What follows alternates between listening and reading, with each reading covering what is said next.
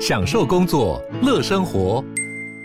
就算不在办公室，也能从容应对线上会议。HP Dragonfly 透过专业的 HP Presence 设计，内建降噪及会议快速键，搭配清晰的 Bang & Olufsen 音效，增强音讯及视讯功能。HP Dragonfly 顶级商务笔电，采用 Windows 11 专业版，让您在会议中享有最佳的视觉和听觉品质。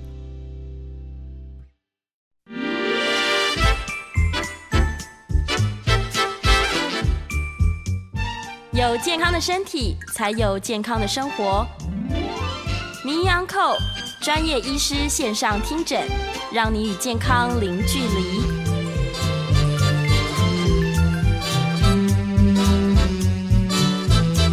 这里是98新闻台 FM 98.1， 欢迎您每个星期一到星期五，上午11点到12点的播出的名医杨寇节目，欢迎您收听。我是家医科医师宋晏仁，今天要跟大家谈的题目其实是从以往的题目来做一个稍微转折，但是要再回来谈什么题目呢？过去这几个月都一直跟大家谈肥胖跟糖尿病的一些议题，主要都是围绕着糖类的摄取跟脂肪的摄取，以及所谓的胰岛素阻抗，还有这个跟胰岛素注射使用药物有关的一些概念啊。那这些陈述呢，很多地方都挑战了我们现行的一些治疗的观念啊。那我猜想很多听众朋友，我也是去年9月讲这个题目之后，发现不少的听众朋友其实对这个题目很有兴趣啊。那门诊上面也反映了不少朋友到，因为看了这个节目之后，到门诊来跟我稍微做一些咨询，关于他们现在的用药、他们的饮食的方式等等哈。那这些其实我都非常感谢我们这些朋友们的回应。那医界也有一些朋友也有一些回应哈，那也做了很多的指教，那我都非常感谢。那我主要想要跟大家表达的一些重点是这样子啊，即使我过去谈的题目内容有一点跟现行的医疗观念有一点点的挑战，但主要都有一些根据啊。那根据是什么？我毕竟在学校做了20几年的基础科学的研究。那回到临床，那对于一些临床的议题，总是希望能够有科学的根据啊。所以我对于一些在临床上治疗上面，我自己觉得好像自己觉得不放心或有问题的，大概都会回到科学上面去找证据。那第二个当然就是在证据之后，要回到在临床来做佐证啊。所以今天呢，要跟大家谈的一个主题，要再度的去对于我们现在用的一些治疗有点挑战。那我先不要卖这么多关子，今天要谈盐巴啊，就是你吃多少盐。所以我把题目定成说你该吃多少盐。那盐过去被我们认为会导致高血压、心脏病、中风，还有比较高的这些心血管疾病的死亡率啊。那这些话大概我想，第一个医生深信不疑，第二个病人深信不疑。但是如果我们回头去看证据、看论文，就反而会有一些怀疑了哈。就是说我自己在这个实证上面，为什么今天要谈这个题目？就是说我在想说，我们谈了这么多，过去我们谈说吃糖要吃这个低脂肪、高碳水的食物，可是这些年来明明看到它的问题。回头去看论文才发现说，其实早在1970年代、80年代就已经有很多反对的论文。那盐巴是不是也落入类似的问题啊？这是我最近在我治疗病人的时候突然看到的一个现象，就是说如果一个病人他吃的碳水化合物突然大幅的减少，他经常会容易发生一些抽筋的问题。那抽筋的问题，我第一个当然想见就是一些离子不够啊。那后来去仔细的去了解之后，才发现有一个蛮重要的观念，那就是我们的胰岛素跟盐巴的关系。所以今天想要跟大家分享的题目，还是不离我对胰岛素的这个认知哈。那对不起，我现在调位置，因为我们的 YouTube 的位置要调整一下。那同步跟听众朋友在分享，就是说我们这个节目同步还有 YouTube 的直播，所以如果您想用看的，也可以打开 YouTube， 只要搜寻 news98 名医杨寇就可以看到我们这个节目哈。那我先来讲我们现在一般的国人在吃盐巴这件事情上面，就是食物当中加上盐分的摄取，那大概是什么样的一个规范啊？我不要说规范了，就是建议量。我们先看美国国家这个的建议量啊。美国呢是心脏学会 AHA， 那世界卫生组织也某种程度跟着 AHA 做这样的建议。他说钠，我们讲钠跟盐中间有个距离哈，因为盐是氯化钠。那我们现在直接用钠离子当做一个计算的标准的话，我们对于钠的摄取每天建议是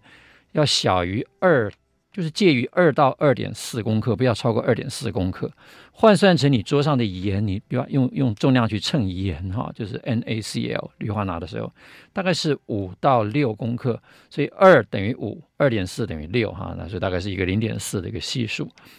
那对于高危险群的人，所谓高危险群的人是谁呢？通常一般指的就是糖尿病啊，已经有高血压的人啊，血脂肪已经代谢异常啦，肥胖的人啊，大概就建议说你的钠要每天小于 1.5 公克，大概就是食盐 3.8 公克左右啊。大概你用茶匙去算的话，就是你现在放在你的那个盐巴盒里面那个匙啊，那个是个半茶匙，我们一茶匙就是舀2瓢，那半茶匙就是1瓢，那就是比半茶匙多一点。如果你今天是一个高血压的人，你一天能吃的盐建议的量要小于那个量。我们的国民健康署有没有什么创意呢？其实也没太大创意，国民健康署其实也就是跟着美国心脏学会 的建议走，所以建议每天钠要小于 2.4 公克。这个建议量听起来当然大家就是没无感啊，我感觉是说这个数字听起来好像有点无感，为什么？因为没有人在称啊。那我们就来看一下实际跟理论的差距有多少。也就是说，不管说我们国家建议这么多量，美国心脏学会建议这个量，世界卫生组织建议这个量，有没有人在做？重点是有没有人跟着做？我们实际生活这样看看啊，现在的状态大概是多少？现在状态大概是我们每个人摄取的量啊，依据我等一下会给大家看一下我们国民营养调查的状态，大概每个人吃是 3.5 到4公克的钠，盐巴算起来大概就是 8.75 到10公克的盐，这个是一般人一天就是平均起来一天吃 的量。那 YouTube 的朋友可以看到这条紫色的线是现在的理论上面，实际上面大家吃盐巴的区间啊，最高峰值大概在3000克左右，那超过4000克的人有，那比较少的人超过5000克，5000毫克了哈。那少量的人会低于这个3500毫克的。那假如以现阶段的目标，国民健康署建议的小于2400毫克，就会在这个3500毫克到4000毫克中间往后减少了至少一个标准差。各位看到吗？也就是说，目前大部分的人其实都在这个标准差之上。这个一个标准差大概是代表多少？大概代表这个 62.5 加上 2.5 的话，大概是接近 65% 的人，也就是现在 65% 的台湾人或者是大部分一般人是不符合这个国民健康署的建议的。国民健康署建议一天要小于2400毫克，但是我们日常生活大部分的人， 65% 以上的人都在2400毫克以上。假如你今天是有一个我们叫做的高危险群，那建议你一天要小于1500毫克，那是多少呢？大概是 1% 啊，就是说在全人口现在食物里面的摄取的盐分里面，大概只有 1% 的人会做到这个程度。那我们现在就要讲，就是说我们做出一个建议是 99% 的人做不到的，就不知道这个建议到底是好还是不好了。那当然这个建议一定有它的医学根据，那我就想来跟大家谈谈我们现在全世界的人到底谁最爱吃盐巴，我们国人吃盐巴的状态又如何呢？那这是一个新英格兰期刊2014年的一个报道，那这个作者叫 Andrew Mente。 那 Andrew Mente 其实在盐巴这个研究，以及之前曾经跟听众分享过我们关于脂肪碳水化合物的摄取量的研究，有个研究叫 Pure Study， 那他就是 Pure Study 里面的一个非常重要的负责人。那这个研究刚好是他 Pure Study 里面一个所谓的次分支，在研究盐巴的摄取量啊。那他就发现呢，如果用每日排出来的钠的含量来做一个盐巴摄取量的评估，他发现马来人最少，北美人、欧洲人次之，所以北美人跟欧洲人吃盐巴相对下面我要讲的几个国家是少的哈。下面是非洲多一点，然后南美又再多一点点，南亚又再多一点点，中东又再多一点点。可是这个多大都在哪里？大概都在 4.5 公克左右。北美洲的人大概在4公克多一点点，马来人通常在4公克以下，所以马来人其实吃的应该说他尿中排出的盐很少。那我这边先要讲就是尿中排出的盐可不可以反映嘴巴吃进去的盐，那已经有很多的研究认为是可以的。那为什么用这个方法会比用问卷说你到底吃多少盐巴要好呢？因为这个比较客观，这个就是你早上起来的第一泡尿里面，它去测你尿里面的钠含量，用这个来代表说你大概摄取的量啊。那这个 Andrew Mente 他其实就这个研究的方法做了很多的文献回顾，以及他实际上个案实验进入实验之前对于这个方法论做了一些研究之后，发现用早上第一泡尿的单次的测量大概可以反映这个人一般的时候他的钠摄取量。当然你会说单次测量怎么可以代表他这些时间，那这就要牵涉到说你研究的数量人数有多少。当你的这个随机取样的变异度变成是一个可以控制的因素的时候，也就是说变异度它会因为变异而变成一个所谓的随机因子，它就不会在你的主要变项里面看出一个干扰那它就可以被洗掉。好，这边 YouTube 朋友可以看到最右边这个是谁啊？是中国人。中国人的平均摄取量是5100多毫克，表示中国人或者华人吃的好咸啊。我们东方人吃的比较咸吗？的确，日本人其实在早期的研究里面也发现日本人吃的是比较咸的。那我们若去日本吃的食物，各位一定吃过日本的拉面，那个汤超咸的，对不对？所以其实我觉得东方人偏咸啊。那这边有一个我们自己台湾的资料啊，国民营养健康状况变迁调查最新版是2013年到2016年的调查，我们现在2020嘛，所以2016到2019的应该还在研究，但是报告还没出来了哈。好，我们去看这个2013到2016的数据。男生的这部分最高峰大概是19岁到44岁的男生，大概平均吃的这个摄取量是4200毫克。女生比较好一点啊，女生从7岁开始到44岁大概都在2900到3200之间，就女生好像吃的比较不那么咸，男生吃的普遍比较咸。可是过了这个44岁的高峰，从45岁到64岁开始，好像开始大概被医生警告了吧，我猜想了这个数字反映出来的有很多背后可以自己去解读的意思。45岁到64岁盐的量就一下子少了500毫克，然后到65岁到74岁又更少，变成3300刚刚是3700，到了75岁以上又更少，变成3100。所以好像越老呢就越怕盐巴造成的这个问题，那也可能是医生很警告他说你不能吃太多盐所以他就越吃越少。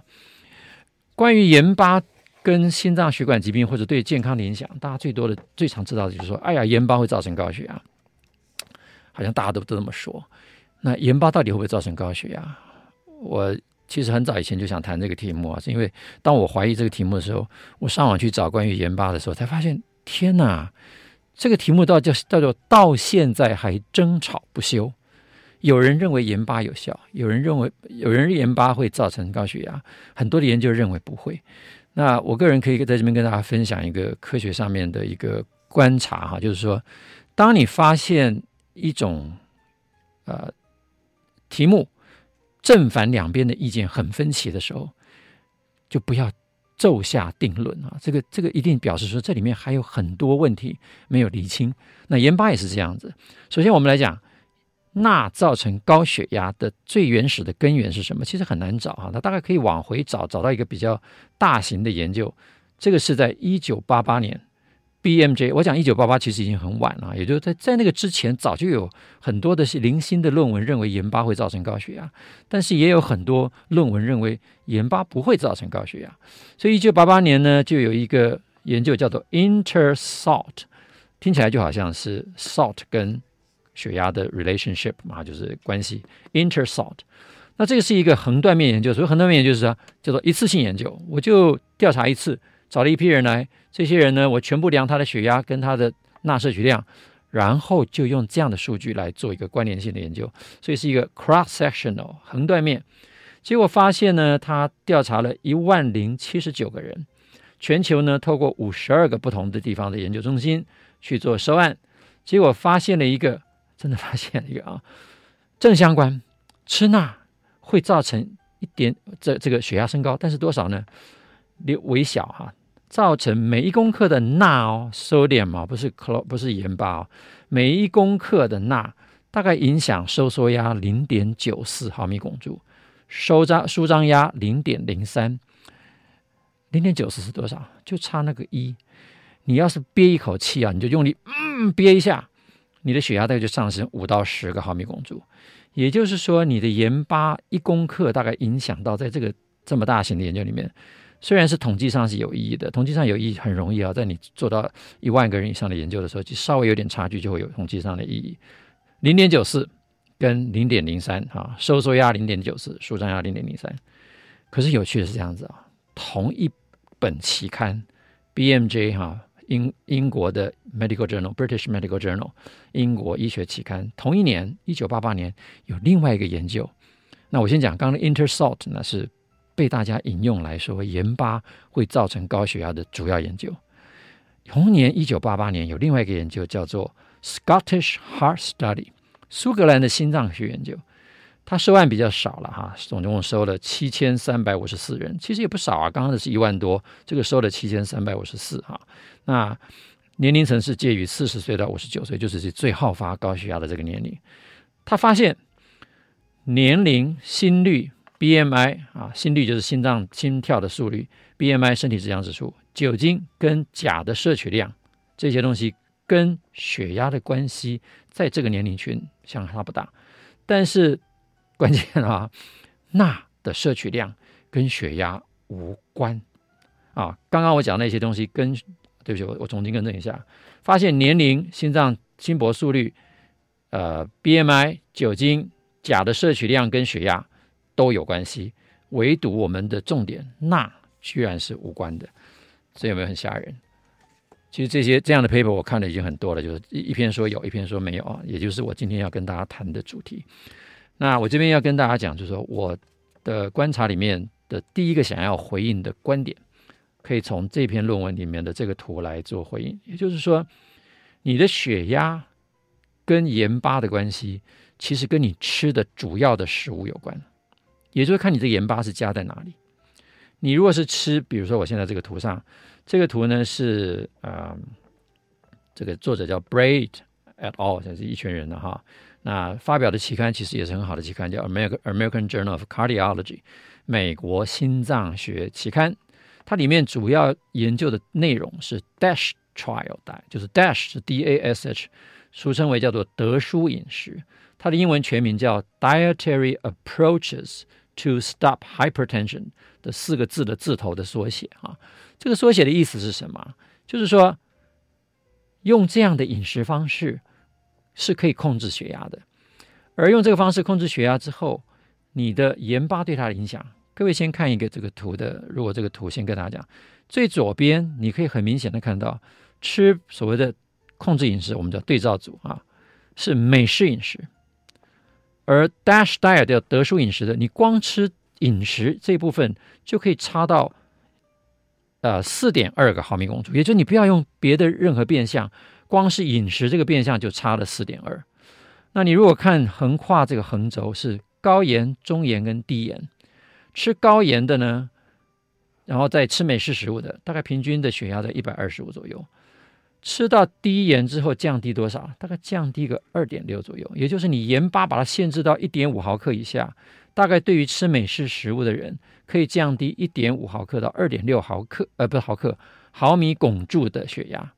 可是如果你现在已经吃了德叔饮食，你的盐巴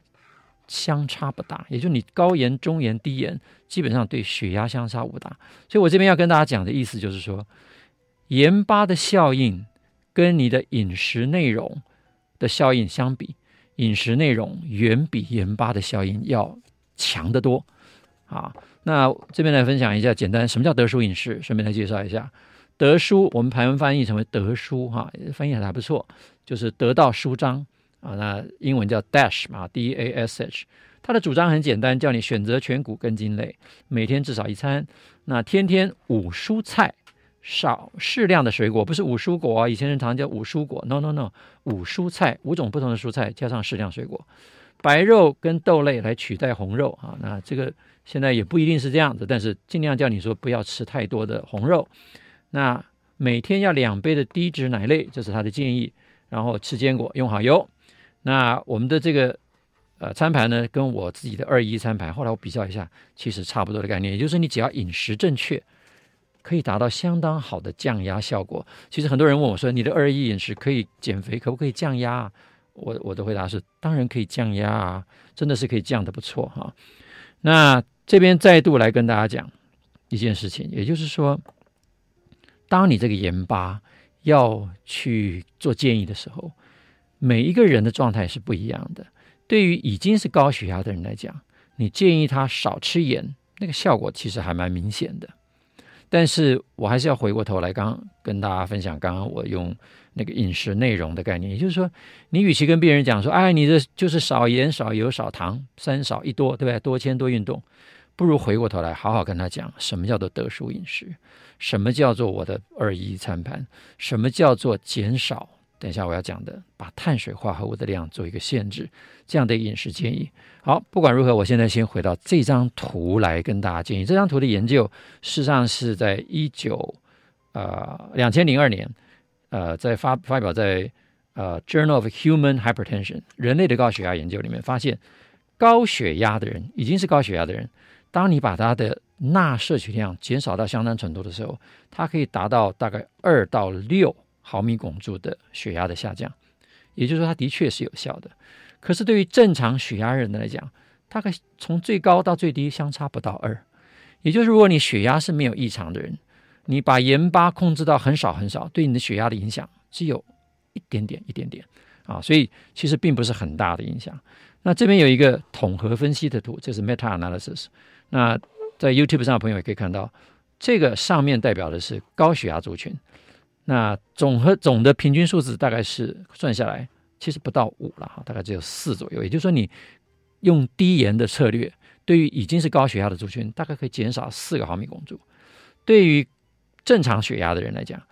低盐的政策，低盐的方法大概只降低1个毫米汞柱，也就是低盐其实真的对于这个已经就是正常血压的人来讲，盐巴高低影响真的没有那么大。好，我是宋晏仁宋医师，今天跟大家谈的题目是，你该吃多少盐，盐导致高血压、心脏病、中风以及高的心脏血管疾病的死亡率，证据在哪里，证据又指向哪里。我们先进一段广告，稍后回来。听众朋友早安，欢迎您回到98新闻台名医Uncle节目的现场，我是宋晏仁宋医师。那今天跟大家谈的题目呢是，你该吃多少盐，盐巴的盐啊，盐会导致高血压、心脏病、中风以及高的心血管疾病的死亡率。那这些话是证据在哪里，或者说证据指向哪里啊？那我今天其实就是要想跟大家谈说，其实我在很久以前在关心这些问题的时候，就已经注意到说，其实我们很多的营养学的建议、营养的建议未必是真的正确的。那假如说你把它回归到一个正确的方向的时候，你会发现说，这些我们过去讲的这些枝微末节的东西，真的反而是应该要去破除的观念。那盐巴就是今天我想要谈的题目。那 YouTube 的朋友如果你还没上线的话，如果你想要看 YouTube 的话， YouTube 的好处就是可以看到我的手板上面有一些数据，你会比较知道我在讲的是什么内容啊。下面我就要跟大家讲一个这个手板呢，这个手板主要呢是谈说如果我们去评估一个人在一个族群里面看他的钠的摄取量，那这个研究其实比较厉害一点啊，这个不是用问卷问你吃多少盐，而是真的去采集你的尿液，用你的尿液里面的钠的排出量来代表你大概吃进去多少量。那这个方法事实上是就是 Andrew Mente 我刚提到这个研究人员，他是加拿大 McMaster 的一个副教授，他在他的那个研究中心叫统计与流行病学的研究中心啊。那他的这个发现是这样子哈，各位看这个横轴是你的 sodium excretion， 就是你排出多少克的钠。那从2克、4克、6克、8克、10克到12克，那整个的这个曲线呢是呈现一个我们在学术上常叫做 J shape，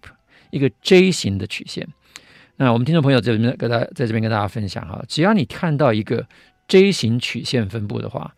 大概都跟营养学有关哈。也就是说，今天我们发现很多的营养素，尤其是必要的营养素，它一定会出现这种 J shape 的这种分布度，也就是说你吃太多或吃太少一定会出问题。那只要是这个 J shape 越陡峭的，中间越低的，就表示说它对于我们一般日常的摄取量通常是越被我们的身体去调控的。也就是说你不会刻意去吃太咸，你也不会刻意到吃完全没有盐啊，比如我们拿盐巴来讲。所以其实大部分人都会在依据你的生理需求去找到一个你自己适合的 盐的这个浓度。结果就发现说，其实大部分人吃的盐巴都落在4到5毫克之间。那这个建议跟这个国健署的建议就有点差距咯。国健署的建议是 2到 2.4 毫克，可是我们一般人的食物的量大概是4到6毫克，或者4到5毫克。那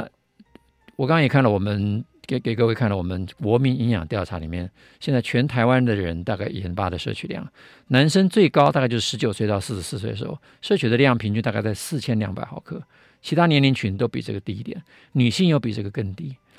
那这些有没有低到像国民健康署建议的2400毫克以下呢？也没有，都高于，也就是现在全台湾的人大部分人都高于2400毫克。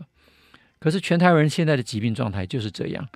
那你要说是因为盐巴造成现在的疾病状态吗？我个人是持相当怀疑的态度。也就是说，在这个研究里面特地去看我们在这个所谓的风险的系数上面来看，结果发现4到5毫克的这个摄取量，它的风险系数是最低的，也就是现在一般人的摄取量就是最低的风险系数。你往下减了之后，各位看一下这个图的陡峭的程度，当你减钠之后，心脏血管发生的风险迅速升高，反而是增加钠当然也会增加一点，但是增加的幅度远不如减钠来的陡峭。也就是今天我们一味的去讲减钠，它到底的效果又如何，真的是值得大家来想一想了哈。那当然医生们如果去上网找文献可能会觉得很 confused， 很迷惑，因为这文献常常会出现有一些学者就斩钉截铁的说别吵啦，盐巴就是会造成高血压。我就看过大概2010年有一篇文章，这篇文章呢也是一个 review 的 article， 也就是一个回顾性的文章，他就举出很多例子说这个证据这么明显，为什么你们还要再吵呢盐巴就是会造成这个血压升高啊。可是呢，我现在又要再举出一篇 paper，大家一定又开始混淆了。这是2017年出现的这个 paper 的来源来自于哪里？来自于所谓的科克兰的系统性分析，叫 Cochrane Database of Systematic Reviews。 它是一个大规模的大系统，回顾非常多的关于盐巴的文献，最后题目得到一个这样的一个内容，我先讲它的题目内容，把它翻译成中文，这个还不错，就是 Cochrane Review 在 Google 上面它直接可以把它翻译成中文，所以我就直接把中文就下载了。题目呢叫比较低钠饮食与高钠饮食对于血压、肾素，肾素是一个肾脏分泌的一个荷尔蒙，会让血压升高的一个荷尔蒙，醛固酮也是肾脏分泌的一个荷尔蒙，它也会让血压升高，儿茶酚胺，这是一个就像正上腺肾上腺素，就是我们也是肾上腺素的一种，也都是会让血压升高的，还有胆固醇以及三酸甘油脂的影响。结果他们呢先决的题目你就看还没有去，他说尽管有了超过100年以上的调查，降低钠的摄取量作为健康预防方法的倡议这个问题到现在还没解决，100年了，吵了100年了。所以他这个目的就是希望想比较一下钠、低钠跟高钠相对比之后，对于血压的收缩压跟舒张压，对于血浆里面或者血腺里面的肾素、醛固酮、儿茶酚胺、胆固醇、高密度脂蛋白胆固醇，还有低密度脂蛋白胆固醇以及三酸甘油酯的效果。好了，总共呢，他回顾了多少文章？回顾了1950年到2011年7月为止所有在 PubMed 上面有关的文章。那研究的结果是这样的，结果呢非常的有趣哈，我就不讲它的细细的这个内容了，它分别为对于白人啊、黑人啊、血压啦、三酸甘油酯啦，每一个项目都有的比较。我直接讲结论，结论跟我们的重点很有关系，也就是说，作者结论，减钠饮食导致血压正常的人，就是正常人大概1% 的血压降低，也就是你把钠降到 1.5 毫克以下，大概可以让他的血压降低1.5%， 也就是说你如果血压是120的人，也许降低 1.2 个毫米汞柱，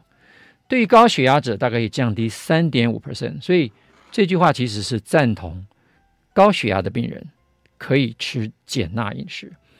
可是对于正常人减钠效果不明显，可是减钠会出现其他的相反的效应，是我们不想要的。减钠呢却也显著的增加肾素，肾素会造成血压升高，会造成醛固酮升高，也会造成血压升高，造成肾上腺素升高，以及去甲肾上腺素都升高。胆固醇会增加 2.5%， 三酸甘油酯会增加 7%， 减钠增加三酸甘油酯。这个论文告诉我们一个非常惊人的现实哈，所以呢，到底是什么东西造成血压上升？真的是钠一件事情吗？那我要回到我自己最喜欢的题目，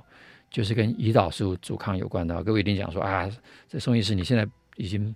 迷上了胰岛素阻抗，什么都跟他看脱哈。那可是我要这样讲，不是我看脱啊，是论文上面就有这些证据。而且我现在要举的一个人呢，是所有做糖尿病的医生大概也都知道的。那我们听众朋友也听我讲过好几次这个人，这个人叫做 Ralph DeFronzo 啊 ，DeFronzo 他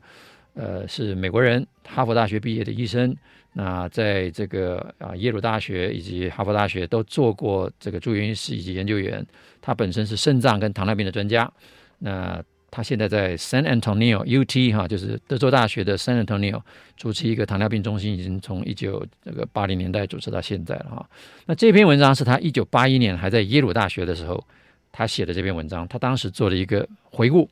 他当时就怀疑应该是胰岛素造成的问题。他的题目呢叫做 The Effect of Insulin on Renal Sodium Metabolism，胰岛素对于肾脏的钠代谢的效应。他写的是很中性啊，可是你看呢，他的结论啊，以及他的发现。他发现第一件事情，第一型的糖尿病的病人，他们因为没有胰岛素，所以血糖大幅的升高，血液呢大量的排出葡萄糖跟钠。各位很可能会觉得说，哎呀，这是因为血糖升高的效应，导致于钠就稀里哗啦的跟着血糖从尿里面跑出去。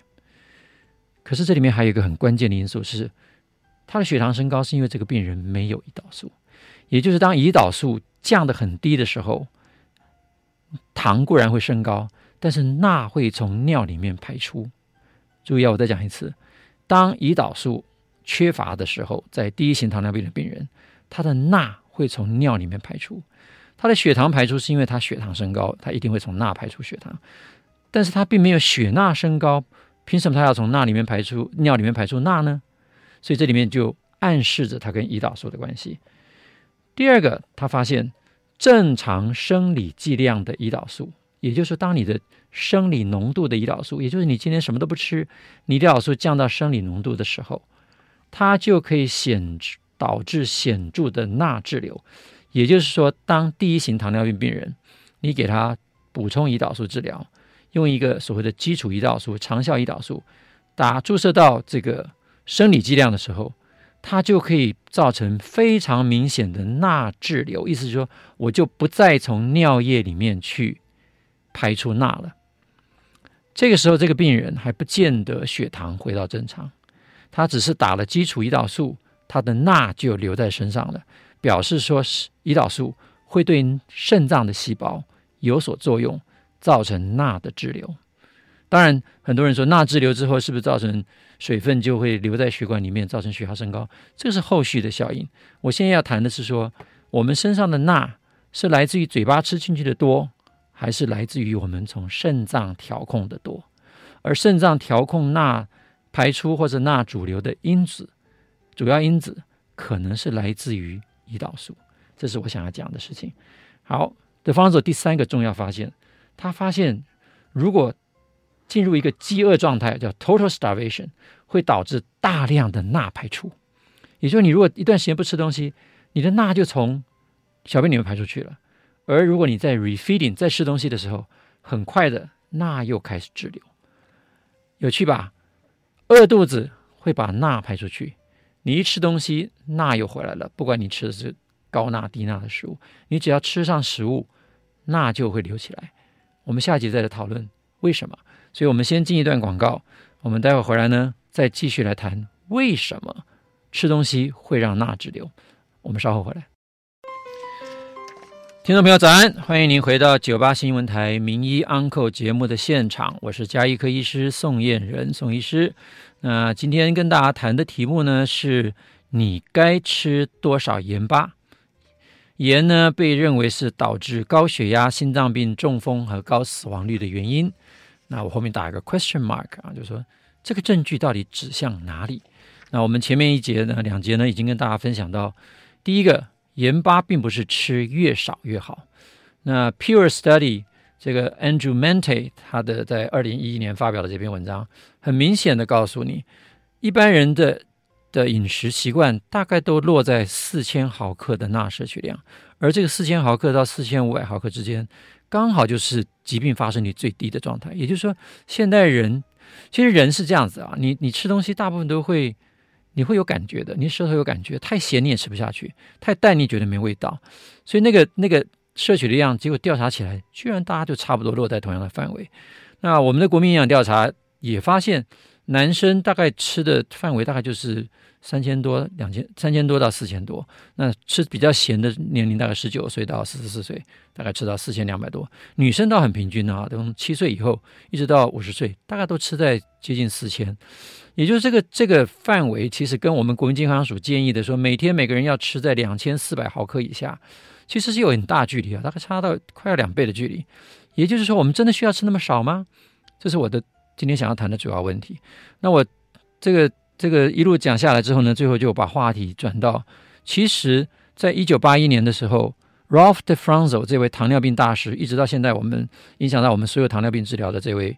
糖尿病大师，他其实就是我讲的那个八爪章鱼八大这个邪恶理论啊，邪恶机转的理论。这个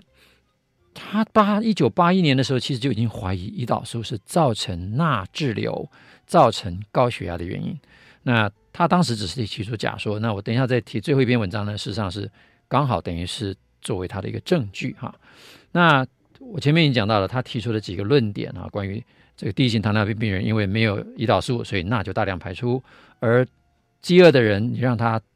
饥饿好几天不吃东西，他的钠也大量排出，只要再吃东西钠就开始滞留，所以食物一下去钠就开始滞留，这是为什么呢？啊，反而是身上没吃东西的时候钠会大量排出，这到底又是为什么呢？好，第四个重点是这样，他发现呢，肥胖的人通常都有胰岛素阻抗，胰岛素阻抗呢会造成他的空腹的胰岛素变高，也就是他的基础胰岛素是高的，而这些人的钠滞留是很严重的。那甚至于呢，他就推论就是因为这样的钠滞留造成他的高血压。所以Ralph DeFronzo 这样的糖尿病大师都这么说。那我们来看看，这个是接近30几年后了哈，那是1981年的他提出来的论文。这30年来，其实很多人都要想要去证明 DeFronzo 的假说。那我现在跟大家来这个分享这篇论文。这篇论文呢是一个review 啊，就是一个回顾性的文章，发表在 Hypertension 就是高血压期刊。这是美国心脏学会的一个官方期刊哈，那这个我的 QR code 其实就是可以扫啊，刚刚那个 DeFronzo 的 QR code， 各位如果想要去看到那篇文章，直接扫就可以看到那个 PDF 档，这也是直接扫就可以看到 PDF 档哈。这个题目定名为胰岛素所媒介的抗钠排出效应跟这个钠的恒定因素以及高血压的关系。这题目其实看起来就是也是很中性，主要就是探讨说胰岛素媒介的钠滞留。重点呢，它的先决条件是看胰岛素对钠会不会滞留，它所以它先证明这一点。然后接下来看胰岛素所导致媒介的，所谓媒介就是分泌胰岛素之后钠会滞留，跟高血压的关系。各位先看这个他所引用的第一个文献的图，很有趣哈。这是一个糖尿病的病人，前面呢这个 C1 C2 C3 代表前面3天测量的时候是还在接受胰岛素治疗的，所以还在接受胰岛素治疗当中，他血糖控制还不错，控制在100上下，这是空腹的血糖啊。然后接下来呢就是 D1 到 D6 做了1个礼拜的低胰岛素，就把胰岛素降低，让他血糖飙高，所以飙到多少呢？你看这个糖尿病的病人一下子没有胰岛素的治疗，就血糖飙到300、400，哇，飙到500都这么高，所以这的确是一个糖尿病的病人。可是如果你来看它相对应的这个钠的变化，在前面这个 C1 C2 C3 啊，就还在用胰岛素治疗的时候，它的钠的排出量每一天呢大概只有80个 MEQ， 就是毫当量啊，到90个毫当量之间，是很低的。一旦没有了胰岛素之后，血糖刚刚已经升到300到500之间，对不对？钠的排出量也大幅增加哦，增加到100到140之间，毫当量增加了快要1倍了。然后呢，后面的 R1 R2 R3 叫做 resume 啊，就是恢复了治疗，胰岛素治疗之后，血糖也迅速的降低，但是因为几天的高血压的震荡，它其实没办法降低的这么好，所以降到大概200左右300。所以糖尿病病人如果一段时间不治疗，的确还蛮严重的，在恢复治疗的时候还需要一段时间才能够回去。可是各位看这个 200-300 的血糖，在这个糖尿病的病人来讲仍然是属于高血糖状态，可是钠却很快的恢复到正常，表示说胰岛素对于钠的滞留比对于血糖的降低效果还要快。听众朋友，我再讲一次哈，钠的滞留跟你嘴巴吃进去的关系还没那么大。我前面半个钟头已经大概主要是强调这个观点，就是说你吃下去的钠从最低到最高对于血压的影响一点点，可是胰岛素一点点的胰岛素就可以造成钠非常明显的滞留，就从这个数据可以看得出来。我再讲一次这个数据哈，糖尿病的病人没有用胰岛素治疗的时候，血糖很低，钠的排出很少。一旦没有胰岛素，血糖飙高到400-500，然后钠就大量的排出，不是因为血糖的问题，因为我在恢复胰岛素治疗的时候，血糖仍然是高的，还在200到300之间，可是我的钠基本上就回到原先的状态。比方说，胰岛素对钠的作用远强于对于血糖的作用。那甚至我现在要把他这篇论文啊，其实我读他这篇回顾性论文的时候还蛮好笑的感觉，就是说这篇论文从头到尾对于所有数据的判断充满了疑惑。我其实很少看到一个作者写一个回顾性的论文是这么充满疑惑的。这篇论文其实欢迎医生朋友们有机会的话都可以去看一看这篇文章，读起来还蛮有趣的。就是这个作者他从头到尾对这个题目小心翼翼，因为他实在不敢奏下结论了，因为他觉得这个题目实在是冲突太大了哈。好，这是他最后这个作者在回顾这么多文章之后，最后提出一个看起来其实很复杂的模式图啊，但是我简单的来跟大家带过一次。用我的观点来讲啊，第一个，这边是它的英文版，这边是中文版。第一个就是当你的葡萄糖上升，什么原因上升？比如说糖尿病的病人葡萄糖上升，比如说你吃了高糖的食物，吃了比较高淀粉的食物，葡萄糖就会上升，或者吃任何食物，其实葡萄糖都会上升一点点。那正常的情况之下，胰岛素当然就会反应跟着上升，因为胰岛素要把血糖降下来。可是胰岛素这个时候对肾脏的影响就不是这样了。各位看啊，这个作者画两条线啊。第一个是说，他认为葡萄糖的确有可能直接会影响到钠的吸收与排出。可是大部分的时候其实是葡萄糖高的时候，一般的论文都认为高葡萄糖会造成钠的排出，因为它跟着糖一起排除，所以它画出一个减的这个 summation 符号，就是钠会留住减少。可是当它在胰岛素一起作用的时候，它这边故意画一个圈圈，然后打两个问号，意思是说作者也搞不清楚这边到底该怎么解释。他发现当你是高血糖又高胰岛素的时候，钠的滞留是增加的，并不会因为你血糖太高而排出钠。那我的解释很简单，当然就是胰岛素在这边作用啊，也就是你的高血糖在没有胰岛素存在的情况之下，它是会排出钠，有胰岛素存在之下，它就会留住钠。那你简单的讲，就是它的作用其实 90% 吧，我不要讲 100%， 90% 就在这个胰岛素。所以其实在我看来，这个就没有问号啦，就是胰岛素会造成钠的滞留。好，接下来胰岛素阻抗的情况之下，那就更严重了。胰岛素阻抗的元素增加了一些 thromboxane 的效应，那就一定的让钠滞留。钠滞留之后，在血液里面就造成血容的增加，血管的张力也因而受到这个高钠的影响，